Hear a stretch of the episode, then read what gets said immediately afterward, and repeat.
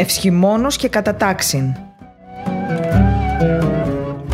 Με το διδάκτορα θεολογίας Δημήτριο Χοηλού. Φίλες και φίλοι, Χριστός Ανέστη. Είστε συντονισμένοι στον διαδικτυακό ραδιοφωνικό σταθμό Πεμπτουσία FM και ακούτε την εβδομαδιαία ραδιοφωνική θεολογική εκπομπή Ευσχημόνος και Κατατάξιν που εκπέμπει και παρουσιάζεται κάθε Δευτέρα 11 με 12 το πρωί και σε επανάληψη κάθε Σάββατο 11 με 12 το πρωί. Στην επιμέλεια και παρουσίαση της εκπομπής είναι ο διδάκτορ θεολογίας Δημήτριος Χοηλούς, ενώ στη ρύθμιση του ήχου είναι ο Κωνσταντίνος Ταλιαδόρος. Έχουμε τονίσει και σε προηγούμενες εκπομπές μας πως η υμνολογία της Εκκλησίας μας έχει ως κύριο στόχο να μεταφέρει την θεολογία της Εκκλησίας μας προς τα μέλη της Εκκλησίας. Μέσα από τα υμνολογικά μας κείμενα αντλούμε όλα εκείνα τα μηνύματα και τις διδαχές που χρειαζόμαστε ώστε να κατηχηθούμε πάνω σε μεγάλα θεολογικά θέματα τα οποία έχουν άμεση σχέση με τη ζωή και την παράδοση της Εκκλησίας της οποίας όλοι εμείς είμαστε μέλη αμέσως μετά το βαπτισμά μας. Στο παραπάνω πλαίσιο γίνεται κατανοητό πως κάθε φορά που ακούμε έναν ύμνο θα πρέπει να αναζητούμε πίσω από αυτόν όχι μόνο την θεολογία της Εκκλησίας που βρίσκεται αποκρισταλωμένη μέσα σε αυτόν αλλά κυρίως τα μηνύματα με τα οποία επιθυμεί ο ποιητής του ύμνου να κατηχήσει το πίμνιο. Οποτεδήποτε βρεθούμε σε κάποια ιερή ακολουθία της Εκκλησίας μας, δεν θα πρέπει να στεκόμαστε παθητικά απέναντι στους ύμνους, αλλά να ευαθύνουμε σε αυτούς, κατανοώντας τους και ψάχνοντας ακριβώς να βρούμε εκείνο το σημείο το οποίο επιθυμεί ο ποιητής να μας μεταφέρει, ώστε να μας διδάξει και να μας κάνει μετόχους της θεολογίας της Εκκλησίας. Η παραπάνω επισήμανση είναι σημαντική γιατί καταλαβαίνουμε όλοι μας πως τελικά όσοι προσερχόμαστε στις ιερές ακολουθίες πρέπει να γνωρίζουμε ποια είναι τα μουσικά μέλη τα οποία θα ακουστούν, να διαβάσουμε από πριν τους ύμνους και να προσπαθήσουμε να τους ερμηνεύσουμε με την βοήθεια των Αγίων Πατέρων της Εκκλησίας μας. Η περίοδος που διανύουμε είναι η περίοδος του χαρμόσυνου Πεντηκοσταρίου. Κατά τη διάρκεια αυτής της περίοδου, ήδη από το βράδυ του Μεγάλου Σαββάτου, τον κανόνα της Αναστάσεως. Αναστάσεως ημέρα και λαμπριθόμεν λαοί. Το ερώτημα που ανακύπτει είναι κατά πόσο όσοι ακούμε τον κανόνα αυτόν κατανοούμε το τι λέει, διαπιστώνουμε τα μηνύματα και μπορούμε να γίνουμε μέτοχοι της θεολογίας την οποία προσπαθεί να μας μεταφέρει ο ποιητής του συγκεκριμένου κανόνα που δεν είναι άλλος από τον Άγιο Ιωάννη το Δαμασκηνό. Αναλογιζόμενος την παραπάνω ανάγκη του να κατανοήσουμε δηλαδή τον κανόνα της Αναστάσεως και να μπορέσουμε να μετέχουμε στα μηνύματά του, θεώρησα καλό να αφιερώσουμε μια σειρά εκπομπών στην ανάλυση του συγκεκριμένου αναστάσιμου κανόνα, στην ερμηνεία του, στη μετάφρασή του και στην διαπίστωση όλων εκείνων των μηνυμάτων και των σημείων από τα οποία προέρχεται η θεολογία της Εκκλησίας μας. Πριν όμως ακούσουμε τον κανόνα και περάσουμε στην μετάφραση και ερμηνεία του, ας δούμε ορισμένα στοιχεία γύρω από τον ποιητή του κανόνα και την αφορμή από την οποία ο ποιητής δημιούργησε το συγκεκριμένο αναστάσιμο κανόνα. Ο κανόνας του Πάσχα λοιπόν αποτελεί ένα από τα σημαντικότερα έργα του Αγίου Ιωάννου του Δαμασκηνού ο Άγιος Ιωάννης ο Δαμασκηνός, εκτός από θεολογικά κείμενα μέσα στα οποία δογματίζει γύρω από ζητήματα της Εκκλησίας, έγραψε και μια σειρά κανόνων και ύμνων με τα οποία η Εκκλησία τα χρησιμοποίησε για να μπορέσει να διδάξει το πίμνιό της. Διαπιστώνουμε δηλαδή πως ο Άγιος εκτός από δογματικό λόγος αποτελεί και έναν ποιητή της Εκκλησίας ο οποίος έχει συντάξει τους περισσότερους από τους ύμνους που γνωρίζουμε. Η αφόρμηση για τη συγγραφή του κανόνα του Πάσχα αποτελεί το γεγονός της Αναστάσεως του Κυρίου. Ο Άγιος Ιωάννης ο Δαμασκηνός παραλαμβάνει το συγκεκριμένο θέμα και το μετατρέπει σε μια ποιητική δημιουργία μέσα από την οποία περνά όλες τις θεολογικές έννοιες. Με αυτόν τον τρόπο δικαιολογεί σε απόλυτο βαθμό τον χαρακτηρισμό του ως δογματικού θεολόγου. Δεν θα πρέπει να παραλείψουμε πως εκτός από την ποιητική δημιουργία προσπαθεί ο Άγιος να μας μεταφέρει και ένα σύνολο εικόνων ώστε να μπορέσουμε να κατανοήσουμε πλήρως όσο αυτό είναι δυνατόν το μυστήριο της Αναστάσεως. Διαπιστώνουμε λοιπόν την έντονη ποιμαντική αγωνία του Αγίου για την κατήχηση και διδασκαλία του ποιμνίου μέσα από τα υμνολογικά κείμενα τα οποία ο ίδιος γράφει. Η συγγραφή του κανόνα της Αναστάσεως δεν έχει μόνο σκοπό να παρουσιάσει το θέμα της Ανάστασης του Κυρίου, αλλά κυρίως έχει στόχο να κατηχήσει το πίμνιο γύρω από τις μεγάλες θεολογικές αλήθειες της Αναστάσεως του Χριστού. Όπως έχουμε τονίσει και σε προηγούμενες εκπομπές μας, οι περισσότεροι των ύμνων που έχουν γραφεί από ποιητές της Εκκλησίας μας χρησιμοποιούν ως πηγή τους λόγους μεγάλων πατέρων της Εκκλησίας. Με αυτόν τον τρόπο η Εκκλησία μπορούσε και μετέφερε προς το πίμνιο όλα εκείνα τα ωραία κείμενα που έγραψαν οι πατέρες της Εκκλησίας μας και ίσως ήταν αδύνατον τα προηγούμενα χρόνια ή και τους προηγούμενους αιώνες να τα προσεγγίσουν τα μέλη της Εκκλησίας.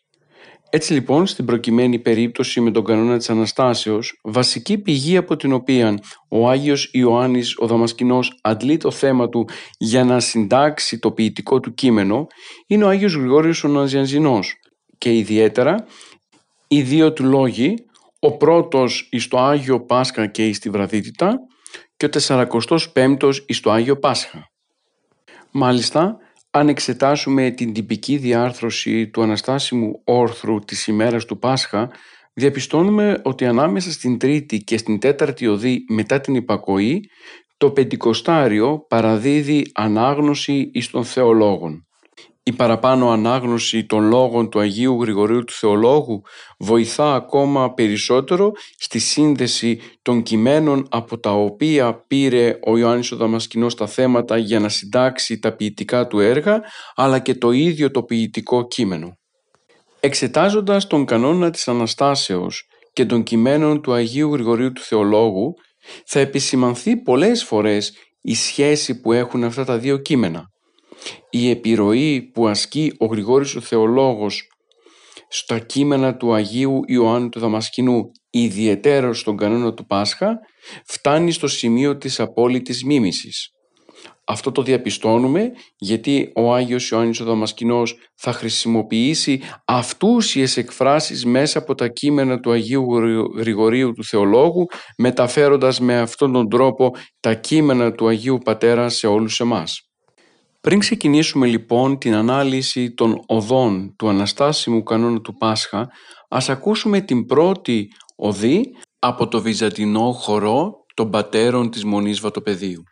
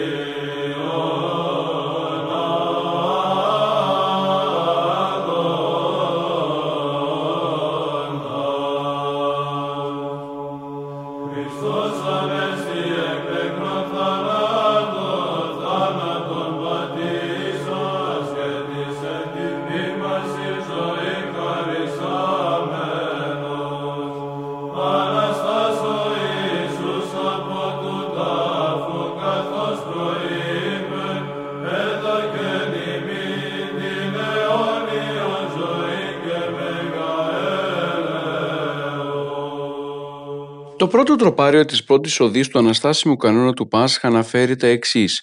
«Αναστάσεως ημέρα λαμπριθόμεν λαοί, Πάσχα Κυρίου Πάσχα, εγάρ θανάτου προς ζωήν και εγγύς προς ουρανών, Χριστός ο Θεός, ημάς διεβίβασεν επινίκιον άδοντας».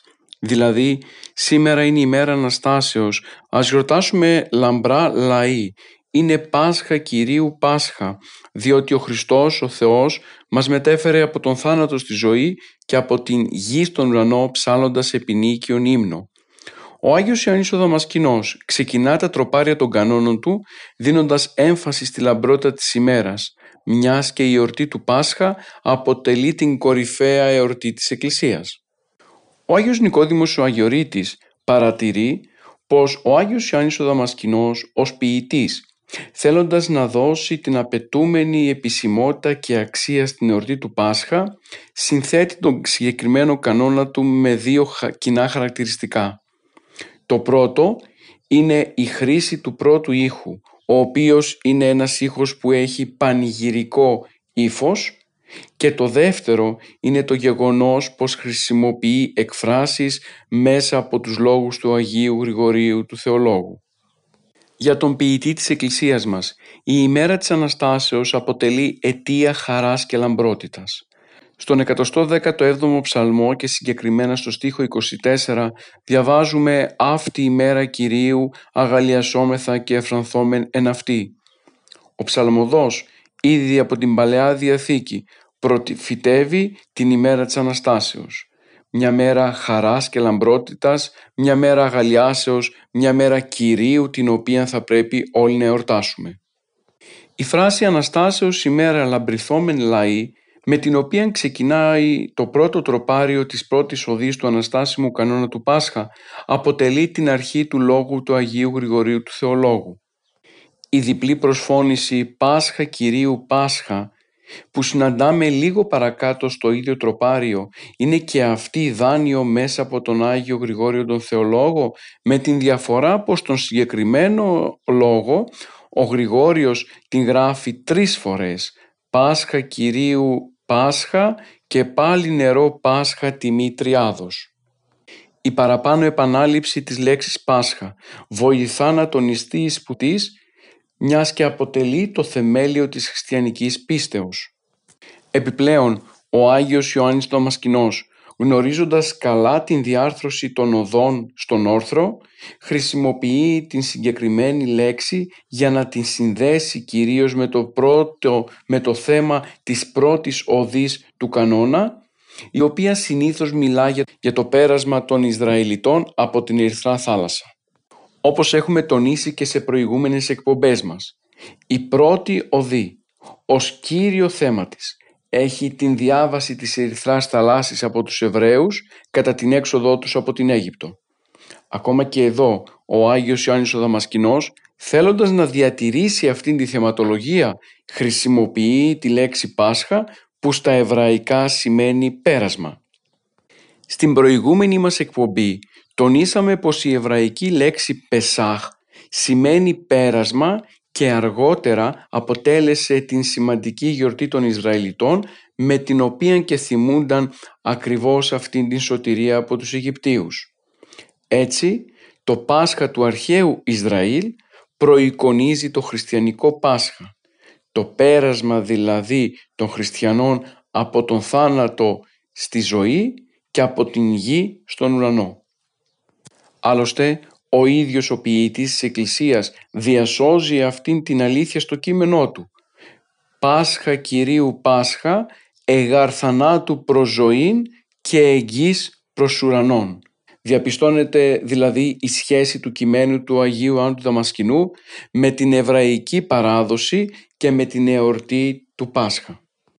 Φυσικά η διαφοροποίηση που υπάρχει στο συγκεκριμένο ύμνο είναι το γεγονός πως ενώ οι Εβραίοι σώζονται από τους Αιγυπτίους με αρχηγό τον Μωυσή, εδώ η διάβασή μας από τον θάνατο προς την ζωή γίνεται με αρχηγό τον αρχηγό της ζωής που είναι ο ίδιος ο Χριστός.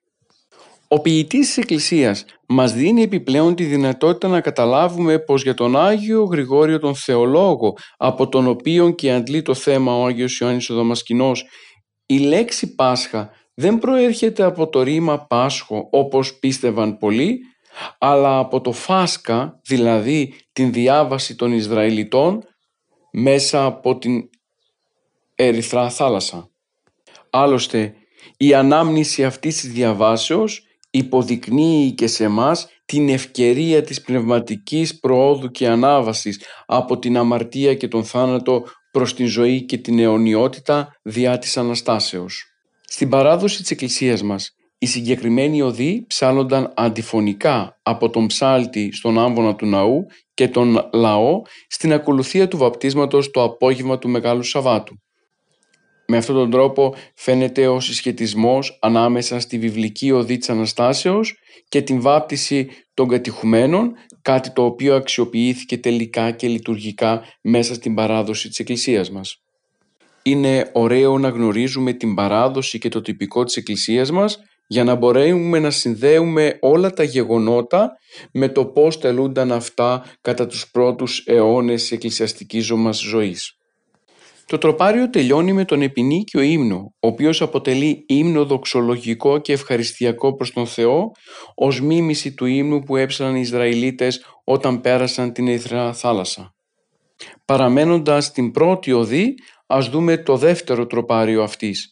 Καθαρθόμεν τας αισθήσεις και οψόμεθα το απροσίτο φωτί της Αναστάσεως, Χριστόν εξαστράπτοντα και χαίρεται φάσκοντα, τρανός ακουσόμεθα επινίκιον άδοντες, με τις καθαρές αισθήσεις θα αντικρίσουμε μέσα στο απρόστο φως της Ανάστασης τον Χριστό ολόλαμπρο και θα τον ακούσουμε καθαρά να μας λέει χαίρετε ενώ θα ψάλουμε ποινίκιο ύμνο. Στη συνέχεια του κανόνα, ο Άγιος Ιωάννης ο Δαμασκηνός προτρέπει τους πιστούς να εξαγνιστούν πνευματικά ώστε να μπορέσουν να ατενίσουν τον Χριστό ο οποίος λάμπει από το Αναστάσιμο φως και απευθύνει τον χαιρετισμό σε όλους εμάς χαίρετε για τον ποιητή του συγκεκριμένου τροπαρίου. Η αίσθηση είναι το πρώτο στάδιο της γνωστικής κίνησης του ανθρώπου, η αντιληπτική δύναμη της ψυχής. Η Ανάσταση, το μεγαλύτερο μυστήριο μέσα στη ζωή της Εκκλησίας, μπορεί να γίνει κατανοητό μόνο με καθαρές αισθήσεις. Ο Άγιος Ιωάννης ο Δαμασκηνός κατανοεί πως οι αισθήσεις μας θα πρέπει να ενεργοποιηθούν ώστε να διωχθεί από μέσα μας η αναισθησία που κατέχει τον πεπτοκότα άνθρωπο. Είναι αδύνατο να προσλάβουμε το μυστήριο της Αναστάσεως εάν ζούμε στον παλαιό καιρό της αμαρτίας. Πρέπει να αποβάλουμε τον άνθρωπο της αμαρτίας, τον παλαιό άνθρωπο, να ντυθούμε τον νέον, τον ανακοινισμένο και μέσα από την κάθαρση των αισθήσεών μας και την αποδέσμευση από την αμαρτία να μπορέσουμε να οδηγηθούμε δοξολογικά προς το πρόσωπο του Θεού διά της Αναστάσεως. Άλλωστε, τα μυστήρια της Εκκλησίας δεν κατανοούνται με τη βοήθεια της λογικής, αλλά βιώνονται. Εάν δεν καταφέρουμε να βιώσουμε το μέγεθος και το μήνυμα των μυστηρίων της Εκκλησίας όπως είναι η Ανάσταση, είναι αδύνατο να τα προσεγγίσουμε νοησιαρχικά. Αυτήν τη βασική αλήθεια μέθεξης των μυστηρίων της Εκκλησίας, ο ποιητής τη γνωρίζει καλά και τη μεταφέρει σε όλους εμάς. Καθαρθόμεν τας αισθήσεις και οψόμεθα το απροσίτο φωτί της Αναστάσεως. Δεν θα πρέπει να γελιόμαστε πως χωρίς την απαιτούμενη κάθαρση δεν θα κατανοήσουμε ποτέ την Ανάσταση. Δεν θα δούμε ποτέ το Χριστό εξαστράπτοντα. Δεν θα ακούσουμε ποτέ το χαιρετισμό χαίρεται. Η σχέση και επαφή με τον Χριστό προϋποθέτει την πνευματική άσκηση την δική μας με κύριο στόχο τον καθαρισμό από τα πάθη που λειτουργούν μέσα σε αυτήν. Ο άνθρωπος, ο πιστός, το μέλος της Εκκλησίας καλείται αενάως συνεχώς να αγωνίζεται πνευματικά για να μπορέσει να διώξει από πάνω του κάθε ρήπο της αμαρτίας και καθαρός πλέον πάντοτε με τη βοήθεια του Θεού και όχι με τις δικές μας δυνάμεις να προσεγγίσουμε το πρόσωπο του Κυρίου. Το τρίτο τροπάριο της πρώτης οδής του Αναστάσιμου κανόνα αναφέρει τα εξής Ουρανοί μεν επαξίως εφρενέστοσαν, γη δε αγαλιάστο, εορταζέ το δε κόσμος ορατός τε άπας και αόρατος. Χριστός γαρεγίγερτε εφροσύνη αιώνιος. Ας εφραθούν δηλαδή οι ουράνιες δυνάμεις όπως αξίζει για το μεγάλο γεγονός της Αναστάσεως και στη γη οι άνθρωποι ας κυρτούν από αγαλίαση. Ας πανηγυρίζει όλος ο κόσμος, ο ορατός και ο αόρατος, γιατί ο Χριστός η αιώνια εφροσύνη των ψυχών από τον τάφο έχει εγερθεί. Ο ποιητής του κανόνα κλείνει την πρώτη οδή με την αναφορά στην παγκόσμια εφροσύνη που προκαλεί η Ανάσταση του Κυρίου. Το γεγονός Αναστάσεως είναι ένα γεγονός που δεν απευθύνεται μονάχα στον άνθρωπο. Όλος ο κόσμος, η γη, ο ουρανός, ο ορατός και αόρατος κόσμος οφείλουν να γιορτάσουν την νίκη του Χριστού εναντίον του θανάτου. Το μήνυμα της Αναστάσεως είναι ένα παγκόσμιο μήνυμα. Είναι ένα γεγονός το οποίο επηρεάζει σύμπασα την κτήση, ορατή και αόρατη. Η Ανάσταση απασχολεί και αφορά τόσο τον αισθητό κόσμο των ανθρώπων όσο και τον αόρατο κόσμο των αγγέλων. Άλλωστε αυτήν την αλήθεια μεταφέρει και ο Άγιος Γρηγόριος ο Θεολόγος στο κείμενό του για το Πάσχα τονίζοντας «Σήμερον σωτηρία το κόσμο όσος τε ορατός και όσος αόρατος». Άλλωστε αγαπητοί μου ακροατές και ακροάτριες, η Ανάσταση του Χριστού ως γεγονός χαράς δεν θα μπορούσε να εορταστεί μόνο από τους ανθρώπους. Ακόμα και οι άγγελοι χαίρονταν ακριβώς όποτε δίνονταν η ευκαιρία στον Θεό να σώσει τον άνθρωπο. «Χαρά εν το ουρανό, επί ενία αμαρτωλό μετανοούντι», αναφέρει ο Χριστός. Αφού λοιπόν οι αγγελικές δυνάμεις χαίρονται όποτε εμείς μετανιώνουμε για τις αμαρτίες μας, ας αντιληφθούμε το πόσο μεγάλη θα ήταν η χαρά των αγγέλων στην θέαση της Αναστάσεως του Χριστού. Δηλαδή στη, στη λύση του φραγμού ανάμεσα στον άνθρωπο και στον Θεό. Με την Ανάσταση του Χριστού, ο Θεός μπόρεσε να επαναπροσδιορίσει την σχέση του με τον Θεό, να ξεκινήσει την πορεία του προς τον Παράδεισο και να σωθεί τελικά από τον μεγάλο του εχθρό που είναι ο θάνατος. Αυτήν τη χαρά της επιστροφής του ανθρώπου προς τον Παράδεισο δεν θα ήταν ποτέ δυνατόν να μην την γιορτάσουν και οι άγγελοι στον ουρανό. Γι' αυτό και ο ποιητής αναφέρει «ουρανοί μεν επαξίως εφρενέστοσαν». Παρατηρούμε λοιπόν πως ήδη από την πρώτη οδή του Αναστάσιμου κανόνα ο ποιητής της Εκκλησίας μας έχει εισάγει μέσα στο βασικό θέμα της περίοδου την οποία διανύουμε. Μας έδωσε να καταλάβουμε ακριβώς τη σπουδαιότητα της συγκεκριμένης γιορτής και ενέταξε το μήνυμα της Αναστάσεως σε μια οικουμενική διάσταση το οποίο μήνυμα το εορτάζουν και το κατανοούν όχι μόνο οι άνθρωποι αλλά και οι άγγελοι. Με τον παραπάνω τρόπο όλοι εμείς κατηχούμαστε γύρω από την σπουδαιότητα αυτής της ημέρας. Κατανοούμε δηλαδή πως η συγκεκριμένη ημέρα της εορτής του Πάσχα δεν είναι όπως τις υπόλοιπες, αλλά αντιθέτως μέσα σε αυτήν κρύβεται όλο το μήνυμα της σωτηρίας μας. Αυτός άλλωστε είναι και ο λόγος για τον οποίο καθίσταται αναγκαία η κατανόηση των συγκεκριμένων τροπαρίων αν δεν μπορούμε να καταλάβουμε το μήνυμα το οποίο επιθυμεί ο ποιητής να μας περάσει, τότε ίσως να μην μπορούμε και να εορτάσουμε σωστά το Πάσχα. Να τηρούμε δηλαδή εξωτερικούς τύπους θρησκευτικής ζωής, αλλά να μην εμβαθαίνουμε στο γεγονός της ουσίας, η οποία τελικά και θα μας βοηθήσει στη σχέση μας με τον Θεό. Δεν θα ήταν καθόλου υπερβολή αν τόνιζα πως αυτού του είδους οι εκπομπές είναι άκρο σημαντικές για την πορεία και τη ζωή μας μέσα στο χώρο της Εκκλησίας. Μας βοηθούν ακριβώς να κατανοήσουμε τα μηνύματα που επιθυμεί η Εκκλησία να μας δώσει, να τα κάνουμε κτήμα μας και κατόπιν να τα υλοποιήσουμε μέσα στη ζωή που ζούμε. Συνεχίζοντας λοιπόν, ας περάσουμε στα τροπάρια της τρίτης οδής ακούγοντάς τα από τον χορό των βατοπεδινών πατέρων.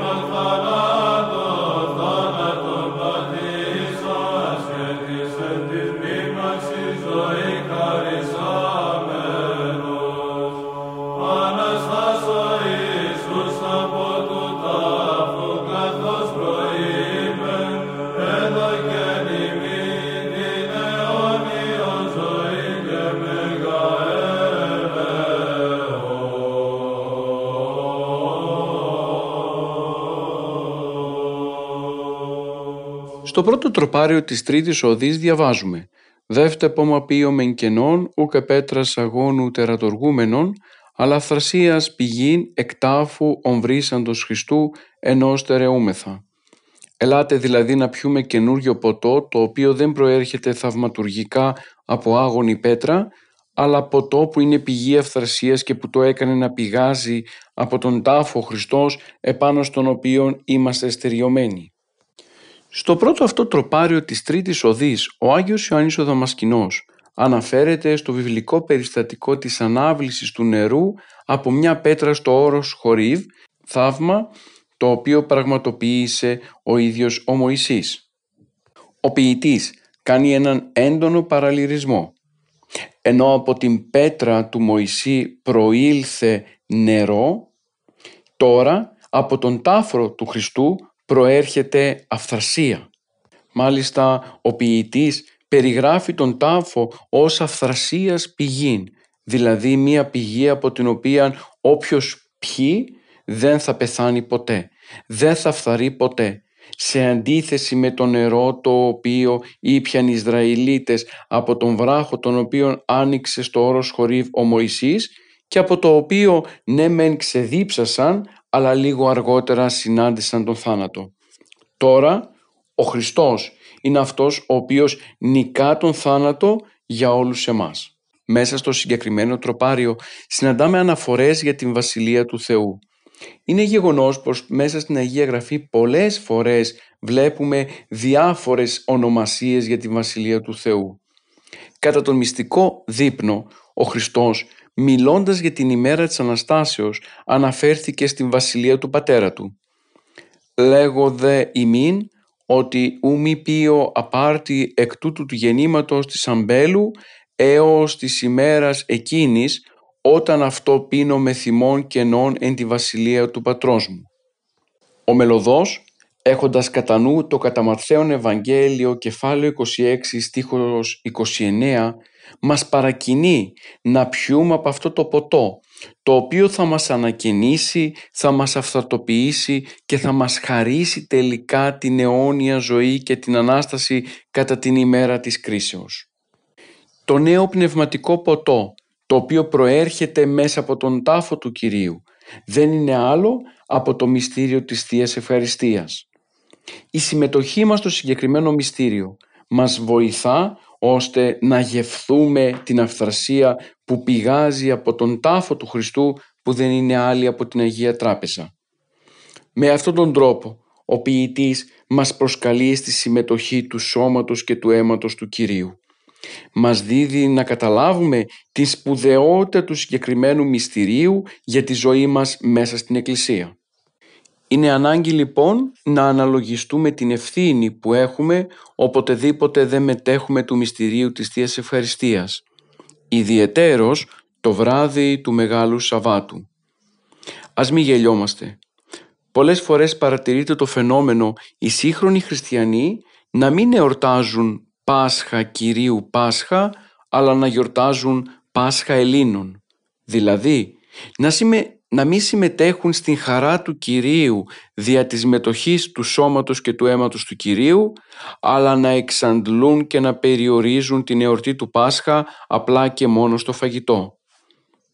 Η οδυνηρή εικόνα των συγχρόνων χριστιανών, οι οποίοι έρχονται στο ναό λίγο πριν την Ανάσταση και φεύγουν λίγο μετά την Ανάσταση, είναι ένα θλιβερό γεγονός το οποίο αποδεικνύει πως τελικά δεν έχουμε καταλάβει τη σπουδαιότητα της Αναστάσεως για την ζωή μας.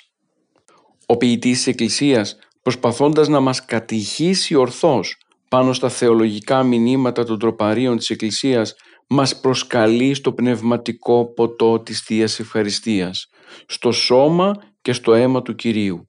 Στην πνευματική αυτή τράπεζα, στην οποία μετέχουμε για να εφρανθούμε και να φύγουμε χορτάτη από αυτήν.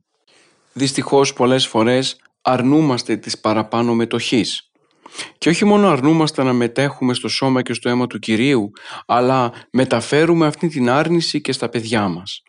Δηλαδή παρατηρούμε πως σπίτια τα οποία έχουν εξωτερικά μια χριστιανική ταυτότητα δεν μεταδίδουν στα μέλη της οικογένειας αυτήν την ανάγκη για την κοινωνία του σώματος και του αίματος του Κυρίου.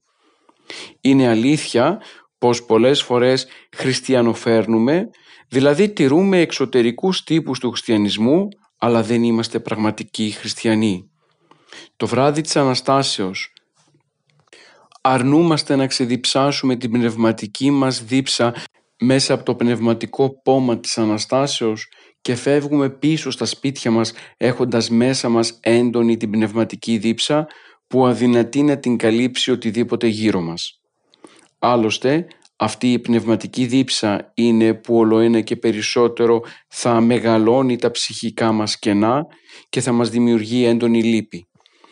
Ο Άγιος Παΐσιος ο Αγιορείτης έλεγε εύστοχα πως όταν έχεις λύπη, ο Θεός σου λείπει. Η σημερινή κοινωνία, αποστασιοποιημένη πλήρως από το γεγονός του Θεού, θέλοντας να ξεχάσει την ύπαρξη του Θεού, κάνει οτιδήποτε περνάει από το χέρι της για να μην συνδεθεί με την πηγή της ζωής που είναι ο Θεός. Δεν χαίρεται με την Ανάσταση, δεν λεντά το γεγονός, δεν βιώνει αυτήν την ατέρμονη χαρά και όλο ένα και περισσότερο βυθίζεται στα σκοτάδια της ανυπαρξίας της. Αδυνατή να καταλάβει ότι ο πόνος που συναντά γύρω της είναι αποτέλεσμα της έλλειψης του Θεού μέσα στην κοινωνία. Φυσικά, θύματα αυτής της κατάστασης είναι τα ίδια τα παιδιά μας, τα οποία γεμίζουν από άγχος, πόνο, αγωνία, λύπη και αδυνατούν να βρουν τον τρόπο με τον οποίο θα γεμίσουν την ύπαρξή τους με τη χαρά. Κι όμως, η Εκκλησία μας προσκαλεί να γιορτάσουμε το γεγονός της αυθρασίας, να πιούμε από την πηγή της αυθρασίας που είναι ο τάφος του Χριστού και να στερεωθούμε πάνω σε Αυτόν. Διαλαλεί η Εκκλησία στο πρώτο τροπάριο της Τρίτης Οδής ότι ο τάφος του Χριστού είναι αυτός ενώ στερεούμεθα αν δεν στηριχθεί στον τάφο του Χριστού και στην Ανάσταση, στο φως μέσα από τον οποίο πηγάζει, τότε είναι αδύνατον να καταφέρεις να νικήσεις τα σκοτάδια της ύπαρξής σου.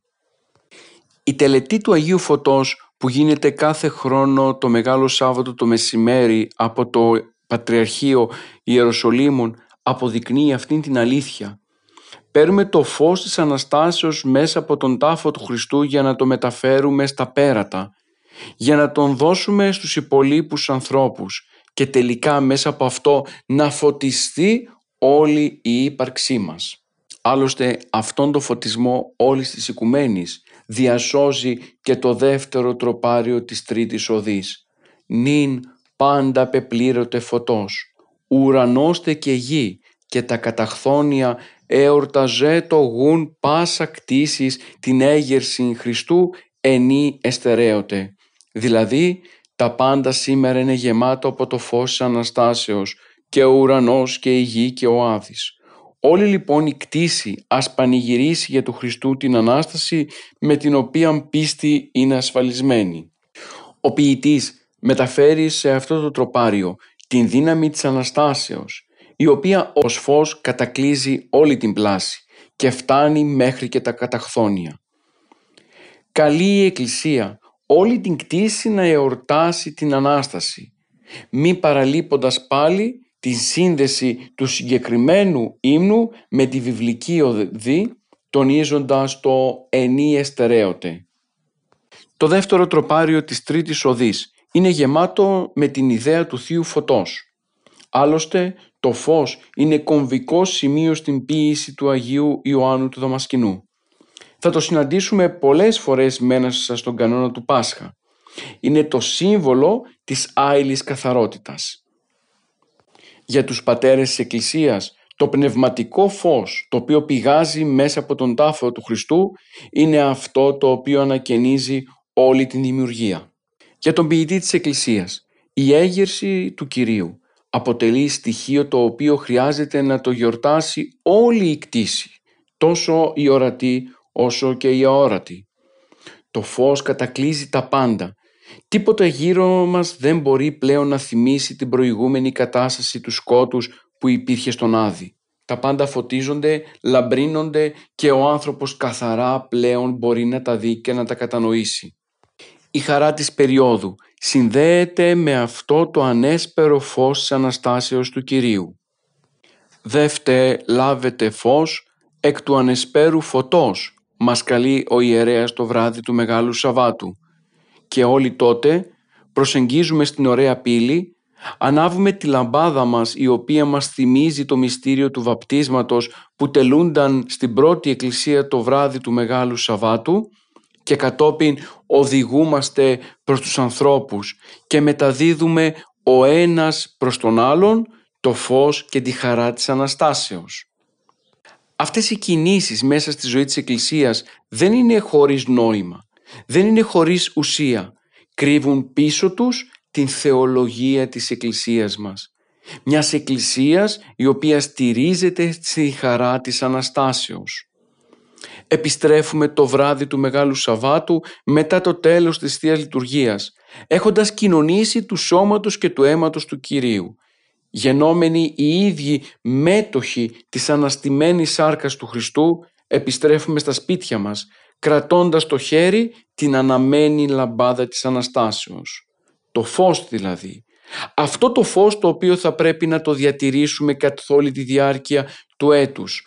Όχι όμως εξωτερικά, ανάβοντάς το απλά σε μια καντήλα του σπιτιού, αλλά βάζοντάς το μέσα μας, κάνοντάς το βίωμα, ώστε και εμείς να γίνουμε φως προς όλους τους άλλους. Ούτω λαμψάτο το φως ημών έμπροσθεν των ανθρώπων, όπως είδωσιν τα καλά έργα ημών και δοξάζωσιν τον Πατέρα. Το προσωπικό φως Αναστάσεως, αυτό το οποίο έχει περάσει και έχει ποτίσει την ύπαρξή μας, είναι αυτό το οποίο θα μεταλαμπαδευτεί σε όλους τους αδελφούς μας μέσα στην κοινωνία. Ο χριστιανός δεν είναι αυτός ο οποίος απλά και μόνο τηρεί κάποιους κανόνες και κάποιους εξωτερικούς τύπους, αλλά είναι αυτός ο οποίος μπορεί στο περιβάλλον στο οποίο ζει, είτε εργασιακό, είτε οικογενειακό, είτε κοινωνικό, να μεταδίδει αυτό το φως της χαράς της Αναστάσεως. Να γίνεται ένας αναστημένος άνθρωπος, ένας ολόφωτος άνθρωπος χαράς, και όποιος τον βλέπει να αναγνωρίζει στο πρόσωπό του την χαρά της Ανάστασης του Κυρίου ακόμα και αν δεν γνωρίζει την χριστιανική του ταυτότητα. Άλλωστε αγαπητοί μου ακροατές και ακροάτριες, ο Άγιος Ιωάννης ο Χρυσόστομος έχει τονίσει πως αν εμείς ήμασταν σωστοί χριστιανοί τότε δεν θα υπήρχαν ερετικοί. Θα πρέπει λοιπόν να αναλογιστούμε την πνευματική ευθύνη που έχουμε για την κοινωνία μέσα στην οποία ζούμε. Πρέπει να κουβαλάμε παντού την μαρτυρία του Αναστημένου Χριστού διά της χαράς. Δεν δικαιούμαστε να σβήσουμε αυτήν την αναμένη λαμπάδα που πήραμε το βράδυ του Μεγάλου Σαββάτου. Είτε με τις αμαρτίες μας, είτε με τον κακό μας χαρακτήρα. Γι' αυτό και ο υμνοδός λίγο παραπάνω μας κάλεσε να καθαρίσουμε τις αισθήσεις μας. Με καθαρές αισθήσεις θα μπορέσουμε να οδηγηθούμε στη συνάντησή μας με τον Χριστό και οι ίδιοι μας να γίνουμε μάρτυρες αυτής της Αναστάσεως. Πορευθέντες μαθητεύσατε πάντα τα έθνη. Θα καλέσει ο Χριστός τους Αποστόλους και την Εκκλησία λίγο πριν την Ανάσταση. Σε τι να μαθητεύσουμε τα έθνη, μα σε τι άλλο, σε αυτό το γεγονός της Ανάστασης. Ένα γεγονός το οποίο αποτελεί κεντρικό άξονα της ζωής της Εκκλησίας. Ένα γεγονός το οποίο μπορεί και αλλοιώνει τον καθένα από εμάς ξεχωριστά και κατόπιν την κοινωνία. Εάν η κοινωνία μας είναι, ας μου επιτραπεί η έκφραση και σας ζητώ συγγνώμη, στα χάλια την οποία βλέπουμε, οφείλεται στο ότι εμείς οι χριστιανοί δεν έχουμε κατανοήσει πλήρως το μήνυμα του Ευαγγελίου και της Αναστάσεως. Οποτεδήποτε συλλαμβάνουμε αυτό το μήνυμα και το κάνουμε βίωμά μας, βλέπουμε σιγά σιγά ότι τα πάντα γύρω μας αλλάζουν. Αλλά εμείς, ζώντας μέσα στον εγωισμό, τη φιλαυτία και την υπερηφάνειά μας, θεωρούμε ότι πρέπει να αλλάξουν πρώτα οι άλλοι και μετά εμείς. Μα αυτό είναι μεγάλο σφάλμα. Αν δεν αλλάξεις εσύ αδελφέ μου, εάν εσύ δεν γίνεις όλος φως για να φωτίσεις τους άλλους, τότε είναι αδύνατο να ελθεί η αλλαγή την οποία επιθυμείς. Ας ξεκινήσουμε λοιπόν από εμάς τους ίδιους. Ας φωτιστούμε, ας γίνουμε η χαρά της Αναστάσεως. Ας κατανοήσουμε το μήνυμα της Ανάστασης του Κυρίου. Ας μετέχουμε αυτής της χαράς μέσα από την συχνή Θεία Κοινωνία και τότε θα δούμε ότι σιγά σιγά τα πάντα γύρω μας θα αρχίσουν να αλλοιώνονται από αυτό το χαρμόσυνο μήνυμα της, της Αναστάσεως το οποίο θα κουβαλάμε στην καθημερινότητά μας. Ο υμνογράφος τονίζει πως νυν τώρα τα πάντα πεπλήρωτε φωτός.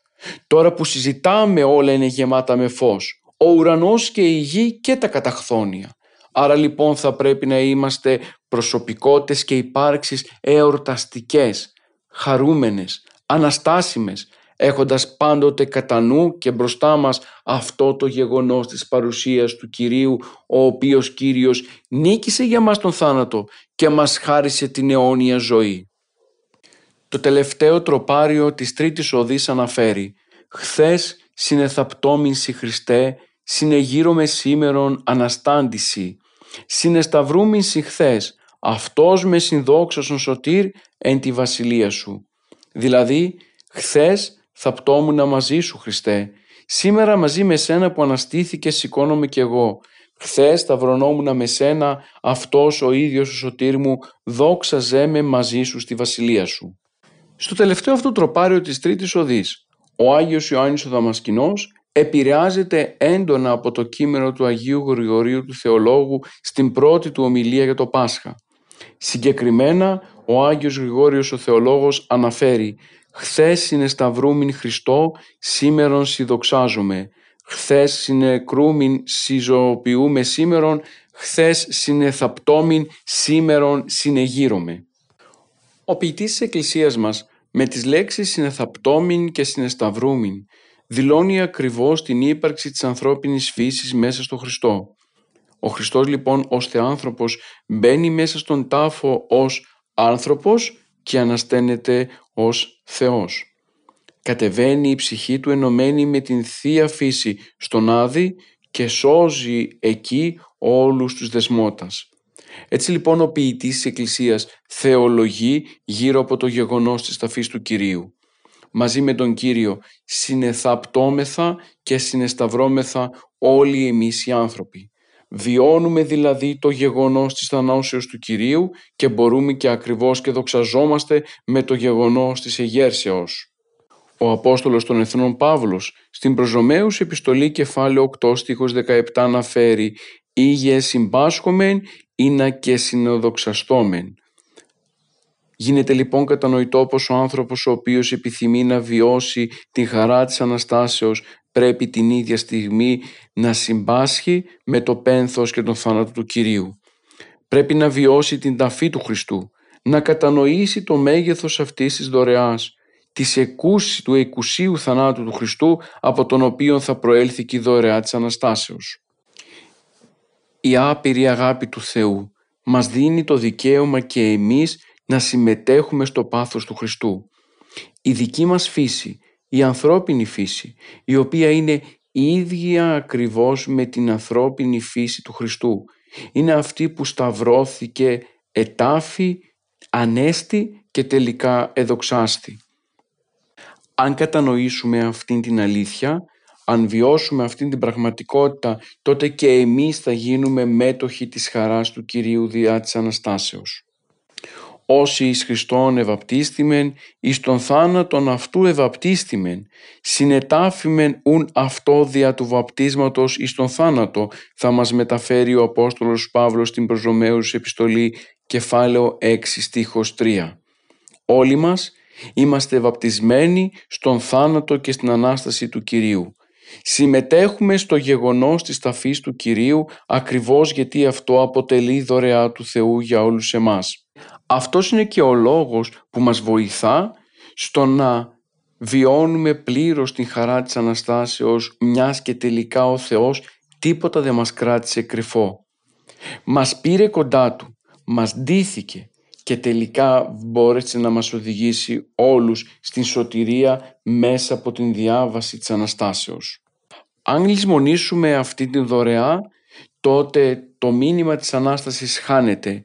Η ουσία του Πάσχα παραθεωρείται και τελικά χάνουμε την χαρά της περίοδου και αδυνατούμε να κατανοήσουμε γιατί η Ανάσταση αποτελεί σημαντικό γεγονός μέσα στη ζωή μας.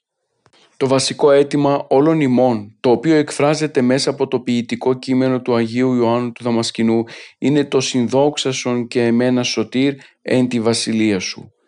Η αγωνία όλων μας είναι ακριβώς να μπορούμε να γίνουμε μέτοχοι της Βασιλείας του Θεού. Να γίνουμε δηλαδή φωτοόμορφα τέκνα του Κυρίου.